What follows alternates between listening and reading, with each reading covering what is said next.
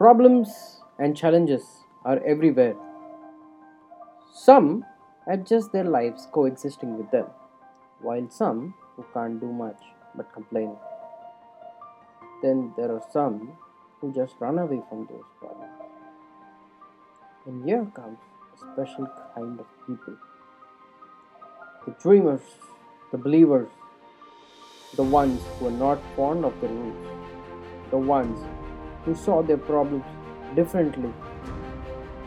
Problems were opportunities to change themselves and the world.